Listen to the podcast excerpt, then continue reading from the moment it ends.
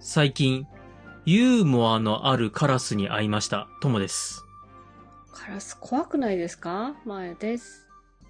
先日ですね、ちょっと面白いカラスがいまして、はい。カラスは、まあ、歩行者用の信号を待ってて、うん。で、僕は車で運転してまして、うん。で、僕の目の前が赤信号で、うん。進行方向一緒の、その歩行者用の信号をカラスが、まあ、立ってたんですよね、そこに。で、僕赤信号で止まるじゃないですか。うん。うん。で、同じ方向に向かうんですけども、そのカラス、僕が赤信号で止まったのをチラチラ見ながら、お尻を振りながらその赤信号を無視して渡っていきまして、あいつ面白いやつだなと思いながら、うん。で、結局私ずーっとこう車で信号をしながらそいつをずっと見てたんですけども、まあ綺麗に渡りきりまして、ああ、賢い。あーユーモアのあるカラスだ。ちょっとあいつとは友達になりたいなと思ったところで青信号に変わったんで、出発したんでですが、す。はい。え、そういうですね、一週間の友情を感じま した。友情かなうん まあ勝手に一方的に友情を感じました。うんた。カラスは賢いので、覚えてるもんね。うんうん。だと思います。なんかいろいろとね、それこそカラスが恩返しに来た話とか、カラスが復讐しに来た話とかも聞くんで、多分覚えててると思うんで、人があれですよ、信号待ってるのを見て、何をしとるんかなーってことで赤信号渡ったんですよ、彼は。 ユーモアがあるなーさあ、そんなね、えー出会いのお話でした。はい。 よろしくお願いします。はい。よろしくお願いします。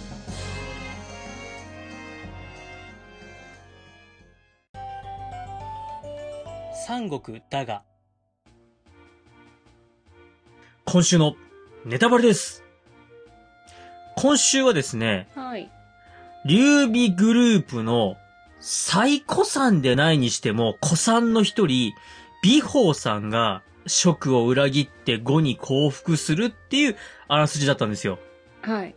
この美宝さん、はっきり言って、ゲームとかではすっごい嫌な顔に描かれたりしますし、まあ、裏切り者だよね。まあまあまあまあ、三国志演技でも、こいつ裏切りやがって扱いをされるんですけども、うん。ちょっと待ってくれと。美宝さんには美宝さんの言い分があるんじゃないっていうお話を今日はします。うん。ありとあらゆるところに視点を向けていきましょはい。う。まずそもそも美宝さんとはどんな人かと。うん。劉備グループの中では、古参です。はい。古参というのも、例えば関陽と劉備と、まあ関羽と張飛たちとかそういった本当の早々期のメンバーではないんですが、はい。劉備が助州に入った頃、うん。女子は結構前だね。そうです、かなり前です。あの、刀剣さん覚えてますかね刀剣さん。はい。あの、劉備に国を譲るよーって、あーわしが死んだらーって言ってたおじいちゃんがいた国が刀剣です。はい。で、この美宝と美軸は、もともとは刀剣に仕えてました。うん。ビジクさんは結構前から名前出てたイメージが。はいうんこの美塾さんは美宝さんのお兄さんです。お兄ちで、この美塾さん、美宝さんの妹が劉備の奥さんになってましたゃん。。うんうんうんそんな美塾さん、美宝さんなんですけども、うん。はい。助州の大富豪の家に生まれます。うん。つまりその大富豪の家に生まれて、劉備のスポンサー的なポジションにつくんですよ。うーん。経済的にずーっと劉備を援助し続けたのが、この美宝さんとお兄さんの美塾さん。で、助州を呂布に奪われたの覚えてますかねはい。で、助州を呂布に奪われて、劉備と一緒に曹操のもとに逃げ込みます。うん。で、この頃、劉備も美宝も曹操に優遇されるんですけども、はい。これも覚えてますかね劉備が、曹操暗殺計画に加担してるみたいな、うん。ありましたよ言っね。てる。皇帝から言われてね。う。そうです、そうです。うんこの時に劉備、曹操のところに来てたんですけども、この曹操のところが逃げる時に、美宝さんを置いてってます。うん。でもその後、美宝さんお兄さんと一緒に、後を追いかけていくっていうことで、逃亡生活をまた始めたんですよ。うん。こんな苦労に、大富豪の一族に生まれたのに、苦労して劉備を支え続けた苦労人一家美宝美塾。うん。で、この後、劉備はですね、まあ、職を取りますよね。はい。職を取ったことで、関羽に、慶州、もともといた慶州を任せるよ。僕は職に行くからねって関羽を慶州に残しました。うん。この時に、長年付き従ってきてくれた美宝を、南軍という、まあ、慶州の一部の大主にしてます。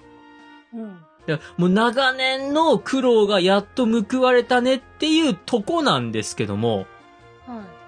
ここで、関羽と美宝さん、どうも、なかなか馬が合わなかったというか、うん。今で言うと関羽さんかなりのパワーなハラスメントをされてたようでして、うん。美宝は一生懸命大主の任務を果たそうとしてたんですけれども、うん。関羽はですね、ちょっとしたミスを見つけては、まあめちゃめちゃに怒ると。いや常にですね、もうそもそもの美法のことを舐め腐ってるんで、ーうん。もうですね、言葉の暴力をですね、毎日のように浴びせるわけです。嫌なやつだ。うーん。まあ、関羽さんには関羽さんの考えあるのかもしれませんけども、うんちょっとですね、伝え方なりなんなりあったんじゃないかなと。うん。で、ある時、その南軍のお城が燃えてしまいます。火事になるんですよ。で、美宝さんはその火事を、もう燃え広がる前に止めて、まあ、ぼや程度で止めたんですけども、うん。もう関羽さん大激怒。へえ。で、部下がいる前で、大いに怒鳴りつけると。ダメなやつだね。で、正直な話、もう美宝さんこの辺りに来ると、もう関羽のこと大っ嫌いです。うん。ああ、もう嫌い。ああ、こいつ嫌いって思ってます。で、関羽がその後、義と戦うために、今、大軍を率いて、北へ向かってますよね。はで、あらすじの中にもあったんですけれども、関羽の使いがやってきて、米をくれとか、い。ああ、はいはいで、実際にそういうことがあったようでして、その時、関羽から、兵士と兵糧を送ってほしいっていう話をですね、はい。こ、の美宝さんのところに来るんですけども、元が嫌いなんで、もうね、ちょこっとの兵とちょこっとの米を、ちょこっとばっかり送ってやるんですよ。そうしましたら、関羽それを見てブチ切れまして、ふざけんなよと。帰ったらお前覚えてろよとなるわけです。うん。こうなりますと、もうなんて言うんでしょうか。もう関羽嫌い、関羽嫌いから、もうなんか食自体嫌いになっちゃったなと思うんですよね。うん。まあ、あるでしょうね。はい。で、、しかも、この、帰ったらどうなるか分かってんだろうなぐらいの、この脅迫めいたお手紙を頂戴するんで、もう、美宝さんは、やべえな、これ、ここにいたら、やられちまうかもしれないな、プラス、もう、関羽のこの傲慢な態度に、ほとほと嫌気がさすわけですよ。はい。そんな時にですよ、そんな時に、語が急に攻め込んできて、うん。で、同僚が、いやー、僕もう5側に着いたんすよねって。もうみんな、みんな5側っすよって言われたら、そりゃあね、美宝さんも、いや、命かけて関羽のために戦う義理はねえなって、なるんじゃねえかなっていうお話なんです。うんはい。。今の社会でもあるあるですよね。あるあるだと思います最ね。初は別に嫌じゃないし、仕事も楽しいんだけど、この上司だけ嫌みたいなね。わかりますうん。こいつ死ぬほど嫌いっていう上司、たくさんいますよね。 たくさんいる。もうね、逆に好きな上司探そうが難しい。いや、それはあなただけですよ、多分。ええあら、途中まで、途中まで味方だったのに急に、はしご下ろしましたね。びっくりした。あれ俺、また俺だけ置いてこれと。いや、そんだけ嫌だったら会社変えようよって思うけどほんね。と会社変えようかしらね。ほんとね。ねさあ、まあそういう話は置いときまして、まあ、はい、ただですね、この美宝さん、これから先のあらすじと、演技はほぼほぼ一緒なんですけども、演技と史実がちょっと違っておりまして、うん史実で行きますと、この後5に仕えて、まあ長年5で暮らすと。うんで、なんていうんですかね、これからのあらすじにも触れてくるんで、ちょっとここはぼやかしぼやかしになりますけども、演技ではちょっと変わった扱いになります。うもう、じゃあ、楽しみですね。はい。ちなみにシーツで行きますと、はい。語へ降伏した後、うん変な話、食側でも、長年のグループの人間が裏切ってるんで、大いに裏切り者扱いされるんですけども、うん。裏切っていった先の語でも、この裏切り者めっていう扱いをされます。ああ、まあ、一度裏切るとそれは覆らないってことうーね。ん。いろいろですね、この後あの、異民族討伐とか、うん語を裏切って義へ走ったやつをやっつけたりとかってするので活躍するんですけども、うんうんうんやっぱりこう終始ですね、裏切り者、裏切り者って言われ続けたようです。うんかわいそう。ちなみに、お兄さんの美塾さんは、うん。この美宝さんの裏切りを聞いて、大変怒った後、うん1年後病気で亡くなってしまうということで、兄弟としてもですね、はいちょっと再会というのは、まあ、望めなかったようです。うーん。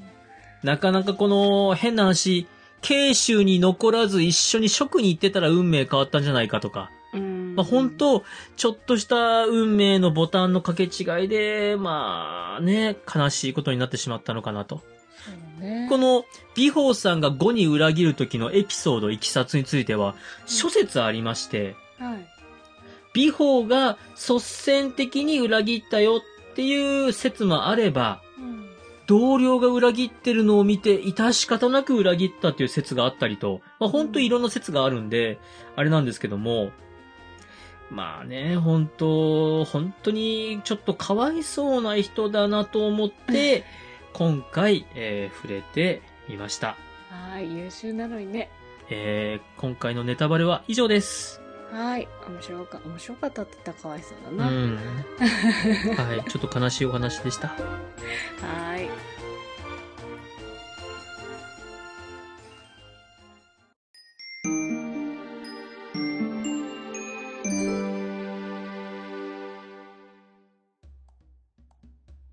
エンディングです。今回は、うん。地味なんだけど、ちょっと悲しい運命だった美宝さんについて触れていきましたが、いこれから先ですね、あれそういえば前半戦出てたあの人いつの間にかいなくなったなとか、うん。あれあれあの人ラストどうなったか聞いてないなとかっていう人、ちょこちょこいると思うんです。はい。そういう人にも触れていこうと思いますので、おー。あの、三国志ファンの方も、うん。さらに深く三国志を知るためにということでやってまいりますので、よろしくお願いいたします。はい、よろしくお願いします。ではメールアドレスをお願いします。はい、皆さんからのご意見、ご感想をお待ちしております。Gmail です。数字で359、アルファベットで DAGA、三国だが、アットマーク Gmail.com。エピソードの概要欄にお名前だけで送れるメールフォームもございます。Twitter をされている方は DM でも結構です。感想は、ハッシュタグ、三国だが、三国を漢字、だがをひらがなでつけてつぶやいてください。よろしくお願いします。次回はですね、はい。瓶子の雪と月をつ爆上に触れていきます。はい。では、また日曜日にお会いしましょう。